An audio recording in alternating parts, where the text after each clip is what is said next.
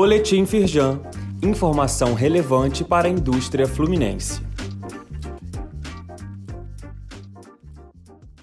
Edição de terça-feira, 29 de novembro. Na Firjan, economistas e setor empresarial discutem possíveis caminhos do novo governo.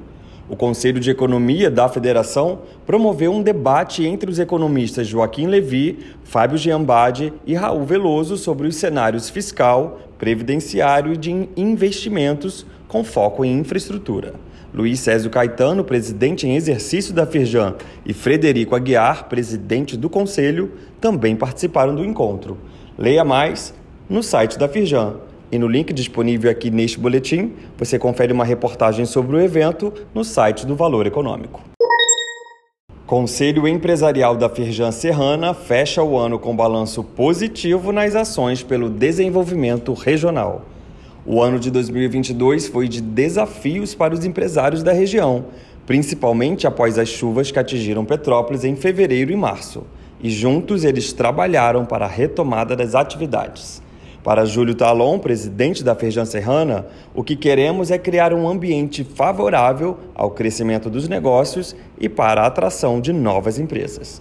Leia mais no site da Feijão.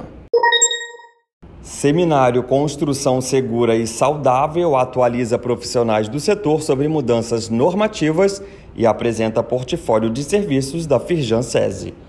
Essa foi mais uma iniciativa do projeto Rio Construção, que compreende um conjunto de ações da Firjan com o objetivo de fomentar toda a cadeia produtiva da indústria da construção. As palestras abordaram as principais mudanças normativas e impactos na área de saúde e segurança no trabalho. Leia mais no site da Firjan.